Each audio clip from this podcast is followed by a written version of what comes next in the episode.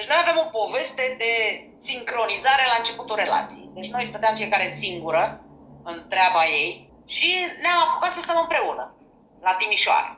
Și la un moment dat am venit eu acasă din delegație, că eram încă, făceam naveta pe București, la vreo săptămână sau două, și tensiune în casă. Azi tensiune, eu nu înțelegeam, bă, ce tensiune, ce e?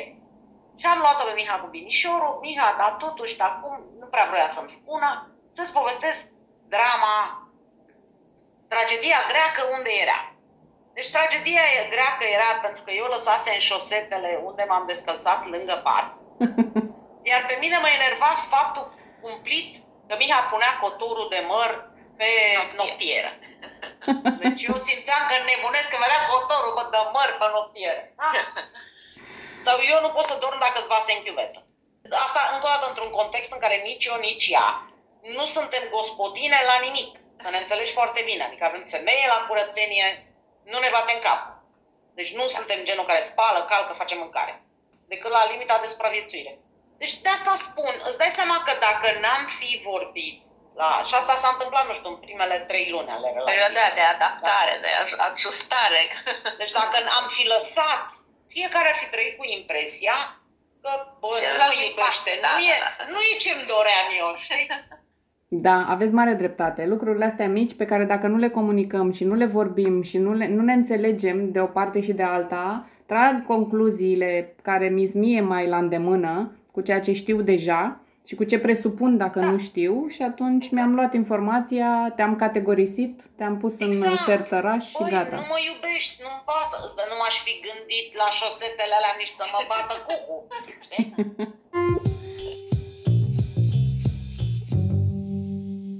Asculți Anatomia unei relații, un podcast despre relațiile de cuplu de care te poți bucura indiferent de sex sau orientare sexuală și astăzi avem și dovada. Eu sunt Irina Doiciu, psiholog și terapeut de cuplu. Indiferent unde în lume te afli acum, te invit să mă acompaniezi în ultimul episod din primul sezon al podcastului Anatomia unei relații. Astăzi stau de vorbă cu Mihaela și Cristina, care au o relație de mai bine de 15 ani. Cum se vede diferența de opinii în relația lor? Ce experiențe au și cum le-a afectat faptul că sunt parte din comunitatea LGBTQI? Cum au ajuns de la discuții pe șosete și cozi de măr la o relație așa cum ne dorim cu toții? Înainte de a intra în poveste însă, am câteva cuvinte pentru tine. Dacă ești în situația în care simți că te învârți în jurul acelorași probleme în relația ta de cuplu, dacă vă certați mereu din aceleași motive, am o soluție pentru tine. Pe lângă acest sezon întreg al podcastului dedicat conflictelor în cuplu, am dezvoltat un curs despre cum să nu te cerți în relația de cuplu. Este un curs video online pe care îl poți parcurge în ritmul tău oricând simți nevoia.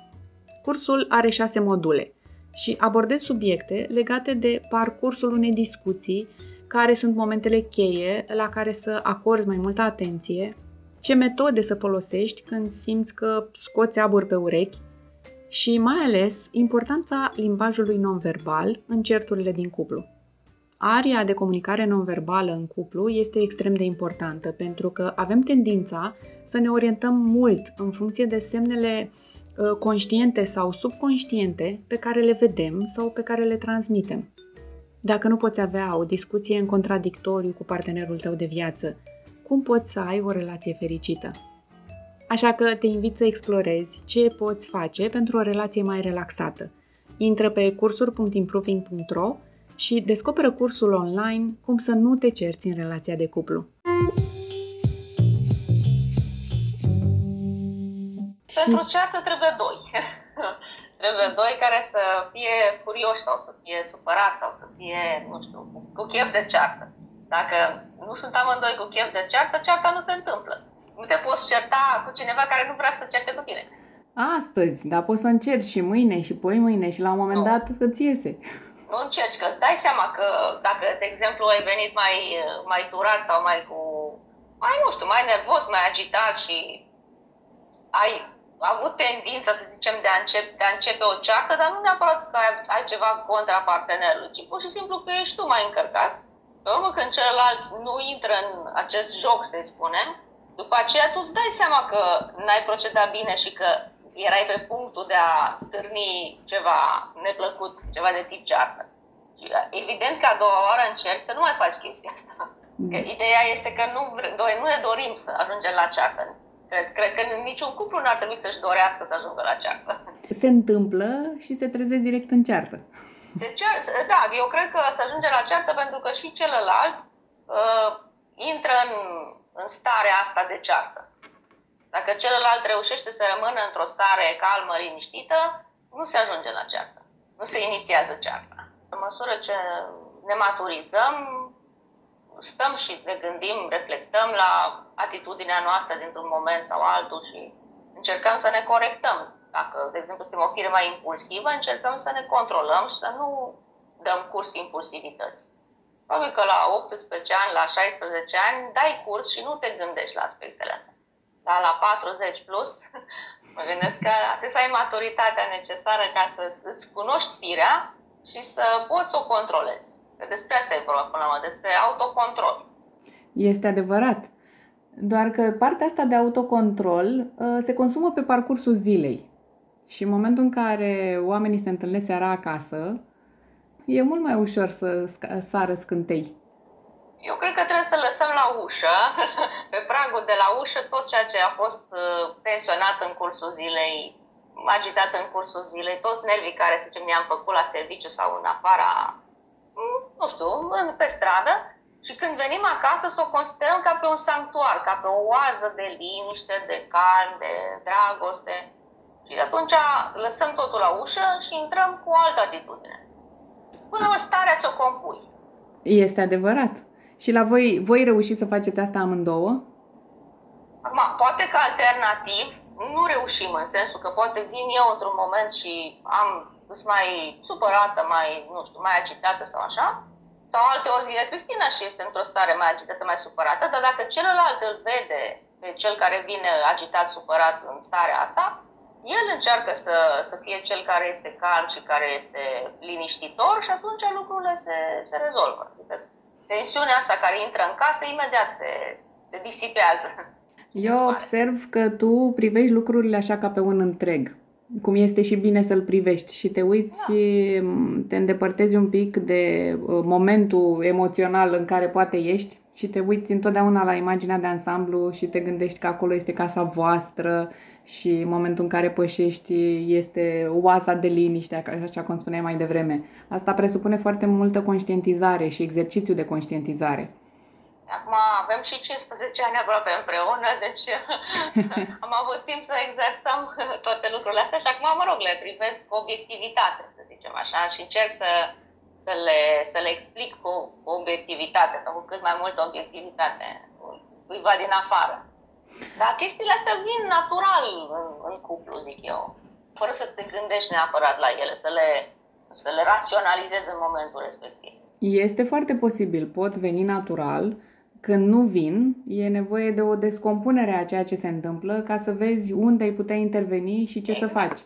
Exact. O descompunere post momentul, momentul ăla când, să zicem, nu gândești rațional. Dar după aceea stai, te gândești, dacă cumva ai avut un ton nepotrivit, cer scuze și celălalt te acceptă și te iartă și înțelege că na, n-ai, n-ai vrut, să, n-ai vrut să-l superi sau n-ai vrut să-l, să aduci o chestie agitată, nervoasă în casă. Poți să, adică să spui, îmi pare rău, n-am avut cea mai potrivită atitudine. Bine, niciodată să nu faci un gest de nereparat. De exemplu, să, nu știu, să ridici mâna la celălalt partener, este un gest de nereparat. Dar dacă, să zicem, ai ridicat tonul sau ai fost un pic arțăgos, asta este o chestie pe care poți să o repari dacă îți cer iertare. Este adevărat. E, măcar și exist... să nu repeți sau să nu repeți prea frecvent. Da, e de două părți. Pe de o parte față de celălalt și pe de altă parte față de tine. Și sunt da, da. două părți ale promisiunii pe care trebuie să ți le, să ți le ții. Absolut, absolut, absolut. Trebuie să, te, să încerci să te controlezi mai bine și pe tine și să, na, să-i ceri celălalt iertare. Ca să naști un conflict, să ajungi la conflict, da? Da. E nevoie de uh, participarea ambilor parteneri. Da? Adică dacă tu vii extrem de nervos și țipi, indi pe ușă țipând, urlând, da? A, n-am, nu știu, n-ai dus gunoiul, n-ai făcut aia. Eu știu că de cele mai multe ori sunt absolut chestii de care probabil râdem în momentul în care suntem relaxați. Da, da, deci da. motivele de scandal în cuplu nu sunt uh, dramatice, așa, cu tentă de Hiroshima, ci sunt uh, banalități din casă, da? E, în momentul în care cineva vine extrem de conflictual, iar celălalt îl lasă, îl ascultă, nu-i răspunde cu același ton. Posibilitatea de a naște un conflict este foarte redusă. De ce? Pentru că dacă în, în, eu, cum să zic, sunt studii pe tema asta, Uh-huh. întâmplarea face să le fi citit la un moment din, din viață, că un, o persoană care încearcă să se certe cu cineva care e foarte calm și nu primește niciun fel de răspuns pe același ton, din privire, din gesturi, din atitudine, se calmează singur. Adică nu poți să țipi 10 minute la un om care nu zice nimic. În momentul în care ești în permanentă stare de conflict, te duci către divorț. Că e divorțul de job sau divorțul de cu cine ești, se cheamă divorț și într-un caz și în altul. Oamenii, de, probabil de multe ori, nu conștientizează că conflictele repetate și nu, nu se dau un pas înapoi să, băi, eu ce vreau de la această relație pe care o am? Acum hai să fim, intervine și zona de onestitate. Noi suntem, de exemplu, într-o relație în care am simțit de la bun început că ceea ce ne dorim noi de la relația asta e să îmbătrânim împreună și să îmbătrânim frumos împreună. Și nu am privit-o niciuna ca pe o aventură, ca pe chestia dacă merge bine, dacă nu merge nu bine. Nu, deci noi, noi din prima secundă, acum e o chestie pe care eu am simțit-o emoțional. Nu, nu știu să o explic cu argumente logice, că nu discutăm de... Iubirea nu are logică. Da, nici nu e nevoie. Exact, nici nu are nevoie. E, în momentul în care am simțit că e omul în care vreau să trăiesc fiecare secundă a vieții mele, cât am de trăit, toată energia mea s-a dus exact în direcția aia. Da, și în momentul în care îți dai seama de lucrul ăsta, viața începe să ți se pară foarte scurtă. Abia în momentul ăla realizezi cât de mult timp pierdem cu atât de multe lucruri care n-au Exact. valoare. Exact. Și eu aș mai spune, eu aș mai spune un lucru care cred eu că pentru noi ne-a ajutat extraordinar de mult și ne ajută în fiecare zi a relației noastre. Umorul.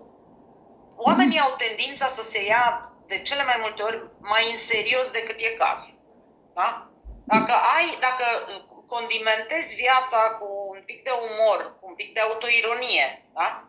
Încă o dată, indiferent prin ce criză treci la job, spu- și o spun dintr-o perspectivă extrem de serioasă. Adică mă duceam la job și eram într-o perioadă în care trebuia să dau oameni afară și să decid pe cine și de ce și cum.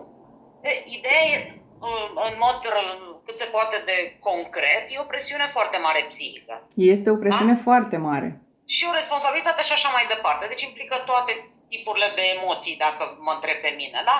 E, acum, rațional, cu ce este de vină familia ta de acasă că tu, din perspectiva jobului, treci printr-o perioadă mai dificilă? Unii ar Da. spune că merită o atenție mai mare pentru că au un job stresant și s-ar așeza în scaunul celui pasiv și ar aștepta atenție.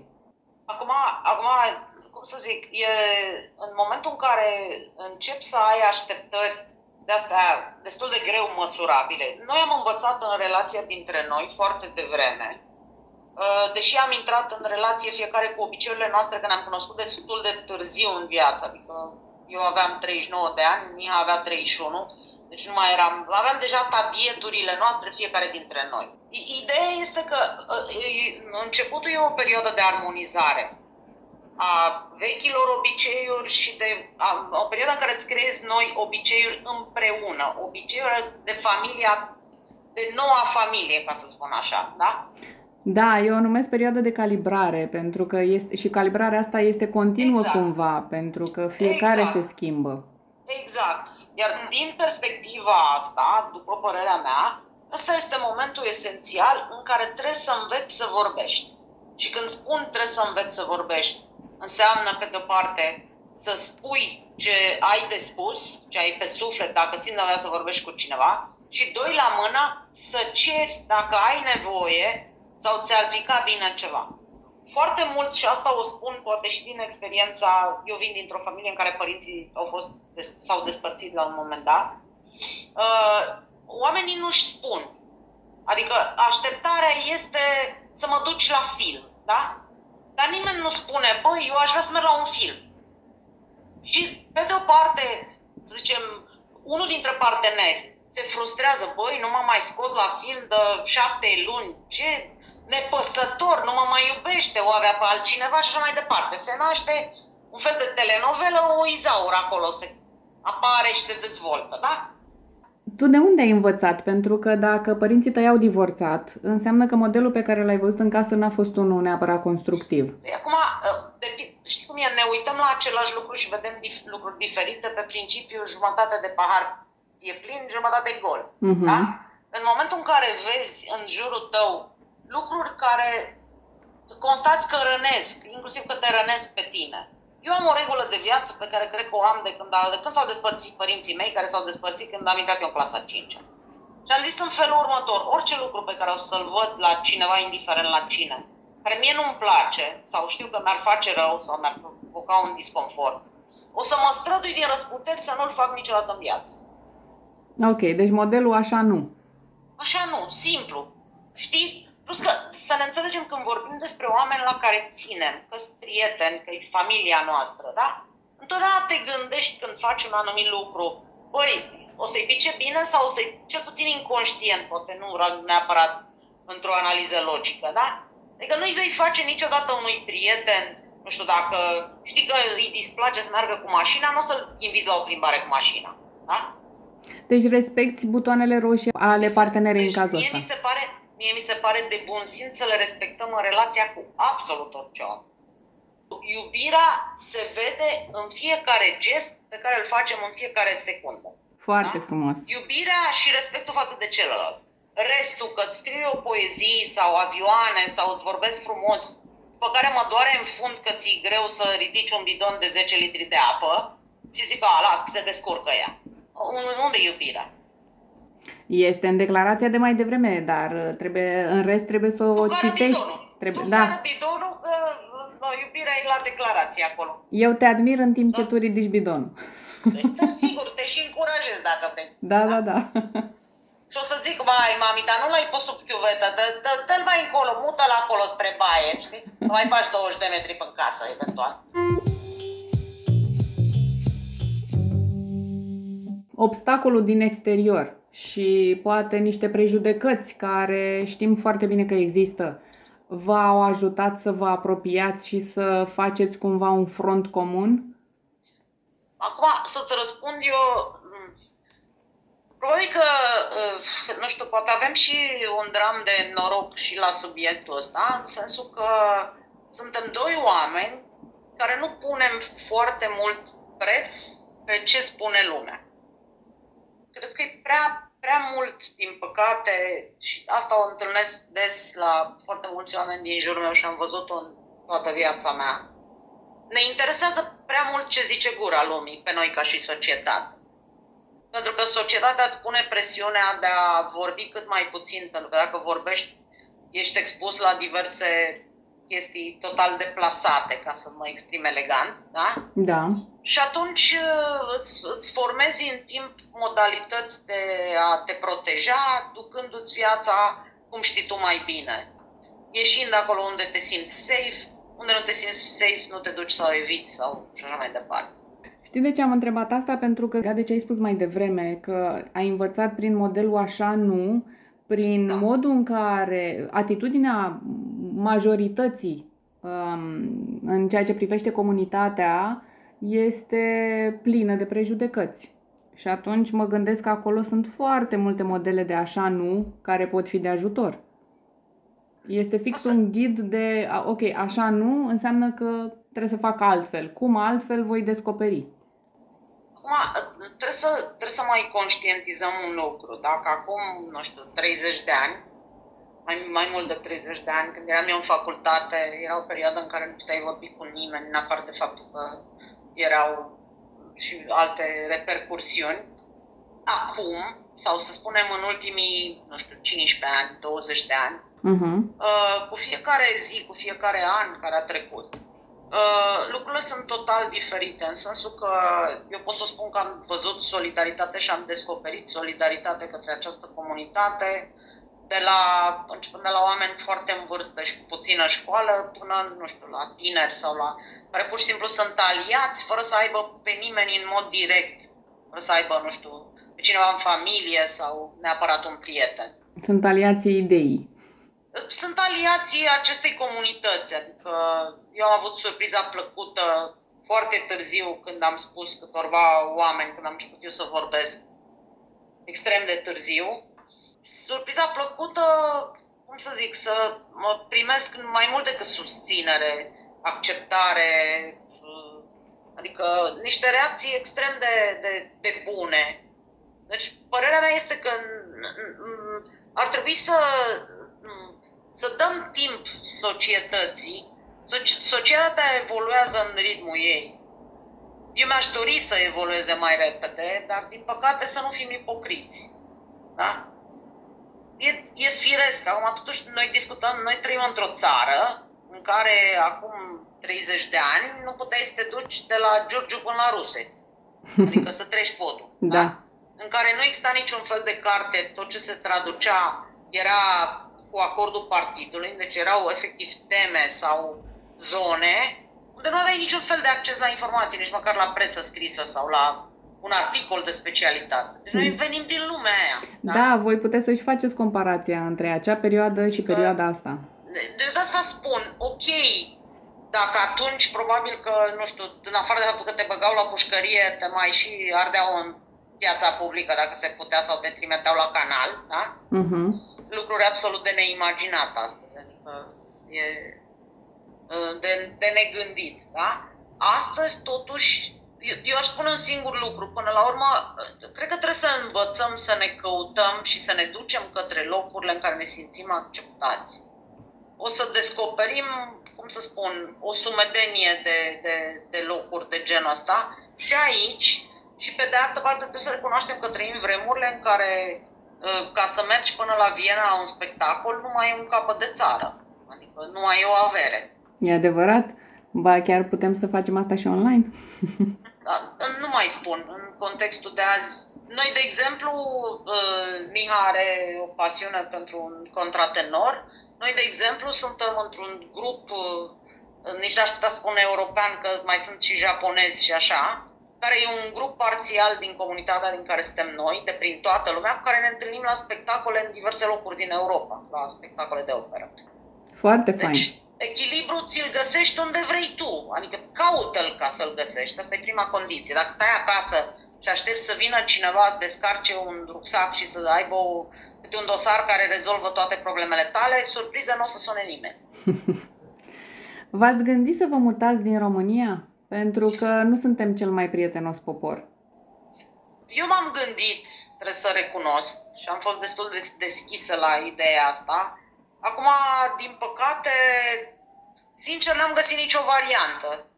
Deci noi am, noi, noi, noi am înțeles uh, foarte, foarte simplu că acasă e acolo unde, unde ți-e inima. Deci este irrelevant dacă locuim la Timișoara sau dacă locuim la Budapesta sau dacă locuim la Reykjavik. Din punctul nostru de vedere devine irrelevant. Pentru că până la urmă acum și uh, tipul de joburi pe care l-am făcut în momente când suntem plecate de acasă, fiecare într-o parte sau în alta. Deci, până la urmă, dacă e să fii departe și să se întâmple ceva, asta e, frățică. Nu, nu, nu depinde de noi. Adică eu am plecat într-o delega- delegație acum câțiva ani, mai mulți ani, da? Am zburat de la Timișoara la Bacău pe vremea când se zbura pe ruta asta și când am, când am aterizat la Bacău, m-a sunat Miha, a murit tata, vină înapoi. Oho. Deci era fix același lucru dacă aș fi fost la Viena. Care e diferența? Că eram în direcția ilaltă, nu? Da, e adevărat. Eu de asta mă, mă refer la faptul că până la urmă depinde de noi cum gestionăm situațiile.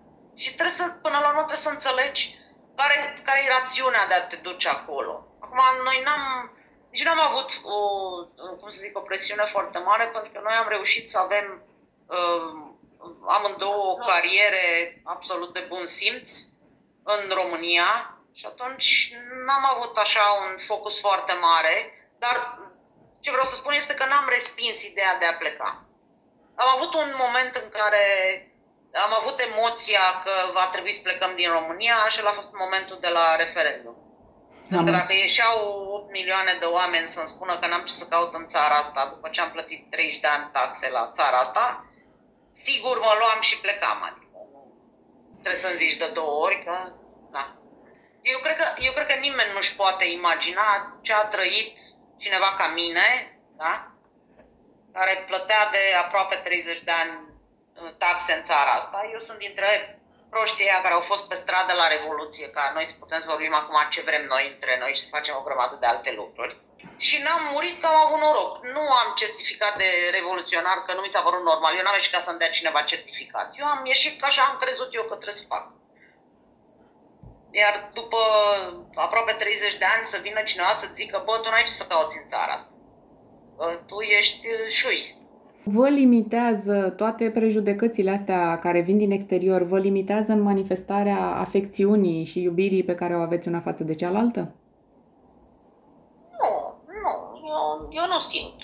Acum, eu mai puțin, cum a zis și Cristina, mai puțin da, dăm, uh, dăm credit celor ce cred, ce cred alții despre noi. Nu, eu nu simt că ne-a, că ne-a influențat în vreun fel relația. Vă țineți lejer de mână pe stradă? Știu că asta nu. e o problemă. Nu, nici părinții mei nu se țineau pe de mână pe stradă, deși erau căsătoriți și aveau și un copil. Uh, și nu, deci nu, nu mă deranjează de, de faptul că nu, nu mă pot ține de mână pe stradă, pentru că oricum nu m-aș ține neapărat de mână pe stradă, dar ne ținem de braț, de exemplu. Nu, nu stârnește nimănui niciun fel de reacție. Bine, acum eu, eu, eu cred că trebuie să judecăm puțin și în context. Una e să te cunoști spre 40 de ani, da? Este adevărat. Și cu totul altceva este să te îndrăgostești la 17 ani sau la 15 sau la 22, da? Moment în care, cum să spun, parcă îți dorești ca toată strada să știe că tu ești îndrăgostit da. și că persoana de lângă tine este cea mai minunată din universul ăsta și din orice univers cunoscut de om. Exact. Da? Și ai strigat din toți plămânii să te exact. audă toată lumea. Și te-ai pune în genunchi să vadă toată lumea cât de mult o iubești pe dânsa. La 22 de ani probabil că faci chestia asta. La 40 de ani, nu știu, dar până la urmă eu cred că e o chestie de context. Deci noi suntem probabil dintr-o altă generație și uh, cred că ă, asta mi se pare esențial, momentul din viață la care ne-am întâlnit. Probabil că dacă ne-am fi întâlnit la 20 de ani, ă, formele noastre de manifestare, inclusiv pe stradă, nu știu, când ne duceam la facultate, erau cu totul altele decât astea. Da? Adică noi totuși ne-am întâlnit într-un punct din, aș putea spune chiar maxim de carieră, da? când oricum, ă, într-o anumită măsură, autocenzuram ceea ce facem pe stradă pentru că realizam contextul în care suntem, știi? Da.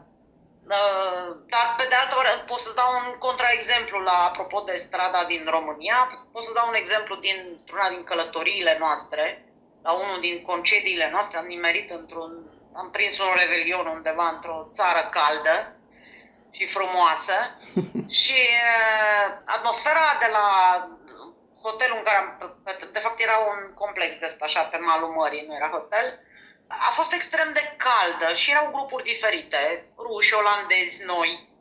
Și noi fiind eu cu Mihan, nu fiind într-un grup de români, știi? Și în atmosfera aia în care toată lumea a dansat, am dansat și noi, știi? Dansat în sensul de dansat ca și cuplu. Dar te inspira, deci erau un domn și o doamnă olandezi la, nu știu, cred că erau la spre 70 de ani absolut fabuloși. Ne amintim cu drag, au trecut de atunci vreo 10 ani sau 12 și azi ne amintim cu mare drag, dar atmosfera era de așa natură la, la chestia de, la petrecerea de revelion, încât nu puteai să nu intri în, în ritmul ăla de bucurie și de... Și nimeni nu s-a uitat urât la noi. Deci cred că e, e probabil te încurajează un anumit tip de atmosferă în jurul tău, să poți să faci gesturi de uh, tandrețe. de, cu- de tandrețe undeva, nu în, nu în zona ta privată, nu acasă. Da, în afară, dar nu acasă, am înțeles. De, de, probabil că depinde foarte mult de, și de context. Acum, probabil mai greu le este celor care sunt foarte tineri, care sunt la, nu știu, prima iubire sau... și li se pare că acolo începe și se sfârșește lumea, pentru că și noi venim de pe strada aia, adică am avut și noi vârsta aia și trebuie să fim onești. Și ce le-ați recomanda? Ce le-ați spune, după toată experiența prin care ați trecut voi, ce i-ați sfătui pe cei mai tineri? Mă, eu aș spune oricând in- și or, indiferent de vârstă, aș spune întotdeauna să fie conștienți, să nu se expună inutil. Pentru că uh, acum noi trăim într-o societate, din păcate, vedem foarte bine, extrem de agresivă, începând de la oameni care nu se cunosc pe diverse rețele, da? Și sunt în stare, cum să spun, să sfâșie părinții. Îi Vezi la un moment dat cum s-a acumulat tensiunea și s-ar omorâ dacă s-ar întâlni, da? Uh-huh. Din păcate, pe stradă întâlnești deseori uh, gesturi de violență sau de prostie sau nici nu știu cum să spun. Îți dau un exemplu. Mergeam pe un trotuar. Într-un oraș civilizat în centru, nu la marginea orașului, nu noaptea, ziua. Din față veneau cinci adolescenți, așa, între 15 și 16 ani, da? Sau între 14 și 16 ani, care umpluseră strada. Eu îți dai seama, m-am tras cât s-a putut la margine. Deci în momentul în care au trecut pe lângă mine, băiatul care era, a trecut umăr la umăr, efectiv m-a dat jos de pe trotuar. Iar eu nu e, deci încă o dată, eram, îmbră, eram chiar de iarnă, îmbrăcată normal, mă duceam, veneam de undeva. Nu i-am provocat cu nimic, nu ne-am uh, uitat în ochi ca să zici că am sesizat ceva sau că am făcut ceva. Deci Da. asta, asta, asta este societatea în care trăim, iar noi stăm într-un oraș mare despre care toată lumea o să zică că e civilizat. Eu îți povestesc o experiență care mi s-a întâmplat aici, la București, de exemplu, nu mi s-a întâmplat. Dar sunt convinsă că se poate și acolo. Deci să încerce să respire și chiar dacă au porniri, să nu Deci, le dea curs. Trebuie să, trebuie să înțeleagă că, cum să spun, uh, uh, până la urmă te expui la un risc uh, și să te întrebi, bă, vreau să mă expun la riscul ăsta sau nu? Și ce obțin? Dacă Și mă- ce obțin? Adică Obțin multe, obțin libertate, pot să-mi exprim iubirea, pot să mă manifest, să-mi arăt afecțiunea. Sunt multe pe care le pot crede că le obțin, dar merită? Probabil fiecare dintre noi ne punem undeva limita de expunere la risc. Adică un iubitor de adrenalină o să-ți spună, băi, eu dacă nu merg cu 250 de km la oră când mă sui pe autostradă, nu mă simt bine. Dacă face niște terapie acel iubitor de, tera- de adrenalină, s-ar putea să se mai rezolve din niște lucruri. Na, deci de, de asta îți spun. Adică depinde cum privești, știi? Tu, tu, tu, fiecare dintre noi măsurăm ce e riscant și ce nu pentru noi. Da, doar că în momentul în care avem emoțiile care ies la suprafață, gândirea rațională trece în rândul 2. Și de Da, multe ori nu numai- ne dăm seama. Eu sunt de acord cu tine, numai că, atenție, mă întorc la ce am spus mai devreme. A iubi este, cum să zic, este oglindit în gesturile pe care le facem. Și o spun din perspectiva în momentul în care iubești cu adevărat, cu toată ființa ta, pe cineva, unul din primele lucruri, dacă mă întreb pe mine, este, uh, cum să spun, dorința ta infinită de a-l proteja pe omul ăla de absolut orice. Am da? înțeles, da. Iar dacă eu vreau să fiu smeu zmeilor, să nu știu, te pupă ceafă în văzul lumii, cu riscul că ne întâlnim cu un cretin care o lovește sau așa, înseamnă că nu te iubesc. Deci pun mai, mai presus ego-ul meu și nevoia mea de... Deci să mă vadă lumea că sunt zmeu. Da? Mhm. Am eu, înțeles. sincer, aș prefer să nu mă vadă lumea că sunt zmeu și să știu că persoana pe care o iubesc e în siguranță. Să fiu zmeu acasă. Da. și să, cum să zic, să se prindă că sunt zmeu din alte chestii, domnița. Da. Da, foarte frumos spus. Ce admirați voi una la cealaltă? nu știu, asta e grea. Mai o să răspund eu, că eu n-am nevoie de timp să mă gândesc. Așa. Eu admir la, la Miha, cum să spun, lista mea e foarte lungă, dar o să încerc să o sintetizez oarecum. Uh, în primul rând că noi suntem, uh, cum să spun, uh, yin și yang, alb și negru. Deci suntem doi oameni extrem de diferiți. Ca și felul în care ne-am format, ce ne place, ce nu ne place. Pentru mine, marea lecție de viață, dincolo de iubire sau de orice altceva, este tocmai fiind împreună în toți anii ăștia și câți ani mai avem în față, uh, lecția de a, de a accepta și a îmbrățișa ceva total diferit știi? de tot ceea ce ești tu. Să dau un exemplu concret ca să nu discutăm discuții.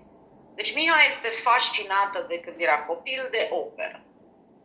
Eu, după 15 ani absolut minunați de când suntem împreună, maximul meu de performanță este că nu mai adorm la operă dacă mă duce la spectacol. Acum, în mod normal, îți dai seama că în, la început a fost destul de dificil. Ascultăm muzică diferită. Ea preferă să vadă filmul, eu prefer să, văd, să citesc cartea. Deci, aproape totul e diferit. E, ideea este cum reușești să accepti aceste diferențe și să le cum să zic, nu că le privești ca pe o chestie pe care o tolerezi, aia lasă-l că ia mără săracul, tolerezi și pe ăla. Nu! O iubesc tocmai pentru că e diferită, da? Pentru că eu am învățat, un, am învățat cum să gestionez aceste diferențe. Cum să mă bucur de diferențe. În loc să le privești drept o amenințare. Exact. Acum, în continuare, nu leșin să mă duc la nu știu ce spectacol de operă care durează 4 ore sau 5 și are 3 pauze de nebunesc. Dar pe de altă parte, asta mie îmi dă șansa să văd o grămadă de orașe și orășele de prin toată lumea și să mă bucur de asta. Și mă bucur extraordinar de tare de bucuria ei de a merge să-și vadă guristul preferat. Deci tu, prin diferențe, înțelegi de fapt lărgirea orizontului. Exact, uh-huh. exact. Plus că, până la urmă, e, e, e și lecția de a-l încuraja pe celălalt să facă ceea ce îi place. Da? Și, încă o dată, fără ipocrizia de a spune că îmi place și mie. Și pentru Deci tine, să- Mihai, este ok asta?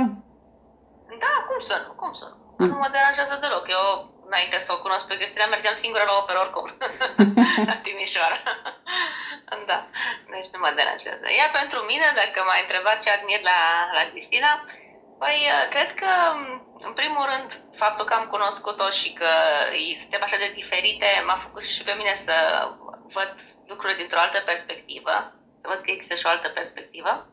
Uh, și în același timp, ceea ce admir într-adevăr la ea este faptul că e foarte optimistă și că nu se dă niciodată bătută. Încă întotdeauna când are ceva de rezolvat, caută, găsește, sună, încearcă, se zbate și până la urmă reușește să, să dovedească acel lucru. Deci tenacitatea, Perseverență, da. perseverența, da. Nu știu, faptul că suntem foarte vesele și că în fiecare zi găsim un motiv să ne bucurăm de ceva, să râdem de ceva, Da, Că ne- a spus uh, Cristina de umor, e, e o bucată Da. foarte importantă. Și eu, eu, mai, eu aș mai adăuga ceva. Pentru mine, modelul meu de familie au fost bunicii mei care, de fapt, ne-au crescut, nu erau bunicii noștri, dar la care am văzut, și asta, asta aș fi vrut să adaug, gesturi de tandrețe după 40 și, nu știu, 2, 43 de ani de căsătorie aveau. Erau, deci, momentul în care el se întorcea de la serviciu, ea era deja pensionară și era acasă. Deci, în primul rând că ea se, se, se pregătea pentru acel moment din zi.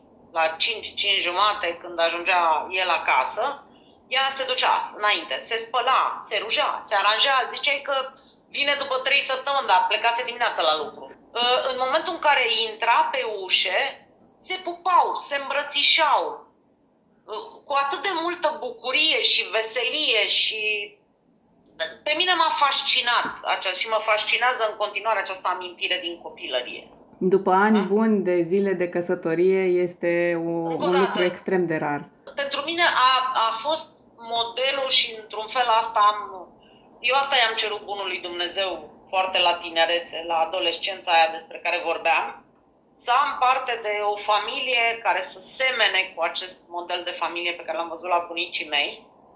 Așa mă gândeam eu măcar să fie măcar 15-20% din ce au ei și am primit cu, cu mare dărnicie mult mai mult. Deci cred că e foarte important să nu privim partenerul ca pe proprietate. Despre asta e vorba. Relațiile se îngrijesc. Nimic nu funcționează de la sine, că ne-am descoperit, ne-am întâlnit, ne-am pupat, ne-am plăcut și o să meargă uns după aia. Așa, nu. cam bazme. Nu, nu. Fiecare secundă cere un dram de bunăvoință. Mă Da? bucur foarte mult că spui lucrurile astea pentru că uh, brandul Improving l-am început fix de la acea, această idee, de la basmul pe care l-am auzit, l-am tot auzit repetat în momentul în care eram copii și povestea aia că uh, prințesa așteaptă, apoi este salvată de uh, prințul pe cal alb și vine și totul este în regulă și ei sunt fericiți până la adânci bătrâneți. Da. Da, da, da. Și cât de departe de realitate este asta? Întotdeauna a fost, a fost creat un ideal în epoca victoriană și au, uh, au, de acolo a pornit și nu se mai termină. Începem să ne dăm seama să ne lovim cu capul de realitate de fiecare dată, învățăm greu, dar apropo de ce spuneai tu mai devreme, Cristina, uh, Dumnezeu lucrează prin tine, pentru că tu, dacă n-ai fi învățat, uh, transpus în uh, practică lucrurile pe care le-ai văzut la cuplu pe care încă ți-l aduce aminte, rugăciunile tale către Dumnezeu răma- rămâneau fix asta. Da Doar că tu te-ai dus mai departe și ai pus în practică și ești extrem de conștientă și sunteți amândouă, din ce observ, extrem de conștiente și priviți matur toată partea asta Și- de relație. Și vă dați seama că este zi de zi o alegere și Da. în fiecare În zi fiecare secundă, nu în fiecare Exact. zi. În fiecare secundă alegi cum reacționezi. Aș mai adăuga un singur lucru. Cred că una dintre, dintre marile calități pe care le are Miha, noi funcționăm un pic diferit în sensul că uh, nu, este irelevant cine îi de vină. foarte în important. Momentul, în momentul în care, nu știu, se întâmplă în casă, nu știu, s-a rupt un... S-a desfăcut uh, astăzi când am spălat la mașină, furtunul din spatele mașinii. Poți să alegi să te concentrezi pe cine a pus mașina așa de aproape, cine îi de vină, da? Să căutăm vinovatul, să-l ardem în mijlocul sufrageriei, da? Sau, pur și simplu, s-a întâmplat, asta e, Să găsim o soluție să remediem. îl sunăm pe domnul care vine la reparații de tipul ăsta și cu asta basta. Cine are timp să-l sune, eu am timp, eu îl sun și cu asta la revedere. Pe ce te focusezi? Mai are vreo relevanță să consumăm energie? Că dacă puneai mașina mai nu știu cum, sau dacă mă chemai pe mine, sau dacă whatever. Pentru ce să... Deci faptul e oricum consumat. Suntem în situația în care până vine nenea o să evit să spăl cu mașina de spălat, da? rezolv ceva, dacă acum despicăm firul în patru, cine e vinovat, de ce, în afară de faptul că vom crea o tensiune în relația dintre noi. Deci este inutil, oamenii trebuie să înțeleagă ce aleg în fiecare dimineață, către ce vrem să ne ducem astăzi, către să îmbătrânim cu bucurie împreună și să ne iubim în fiecare zi mai mult decât ieri, sau să ne ducem către divorț. Dacă vrem la divorț, hai să ne o dăm. Eu te cert că n-ai făcut ceaiul nu destul de cald, u, e prea moale și așa mai departe. Da? Pot să găsesc o mie de motive pe Deci zi. nu contează, e, îți fac eu o listă de 5.000 de motive să te ajungă până la sfârșitul vieții. De ce să te iei de partenerul sau partenera ta, că n-a făcut sau că dacă a făcut, de ce a făcut, dragă, de ce nu mai aștepta și pe mine, da? Deci t- totul e, eu cred că totul ține de noi. Fiecare secundă este alegerea noastră și eu spun nu din uh, așa spirit de ăsta ultra pozitiv. Deci ca să fiu foarte bine înțeleasă, am trecut împreună printr-o, printr-un cancer, cu două operații, cu citostatice, cu radioterapie, cu de toate. Până la urmă, noi alegem. Puteam să stau să mă gândesc, dar de ce mi s-a întâmplat, de ce sunt eu în procentul la mic care pățește chestia asta? De ce eu? Nu, e irelevant de ce, de ne ce. Pe mine m-a interesat ce soluții am. ce fac mai departe? Sau puteam să intru în, uh, în uh, focusul voi muri. Cine face cancer moare. Nu e adevărat. Hai să intrăm pe net, 90% e procent de supraviețuire. De ce nu m-aș gândi că sunt în aia 90% care supraviețuiesc și mor peste 30 de ani, cad pe un de la de gheață, calcă pe o, pe o lingură de gheață și, mă rog, se lovesc și mai știu ce se întâmplă la 94 de ani. Aici se vede fix optimismul de care spunea Mihaela mai devreme. Da, da. Dar este o alegere, încă o dată. Optimismul nu înseamnă viață ușoară. Deci eu m-am întreținut singură de când am plecat de acasă și m-am dus la facultate. De atunci mă întrețin singură. Sunt niște alegeri foarte grele, dar alegeri grele sunt și de o parte și de alta. Și dacă depui efort și dacă nu depui efort. Unele sunt mai grele acum, altele vor fi mai grele mai târziu. Așa că de greu oricum nu scăpăm, doar e o impresie pe care o avem. Vă mulțumesc foarte mult, doamnelor! Cu mare plăcere. O discuție plină de esență, pentru că de la un punct încolo încep să-ți dai seama într-adevăr de lucrurile importante și chiar să le pui în practică.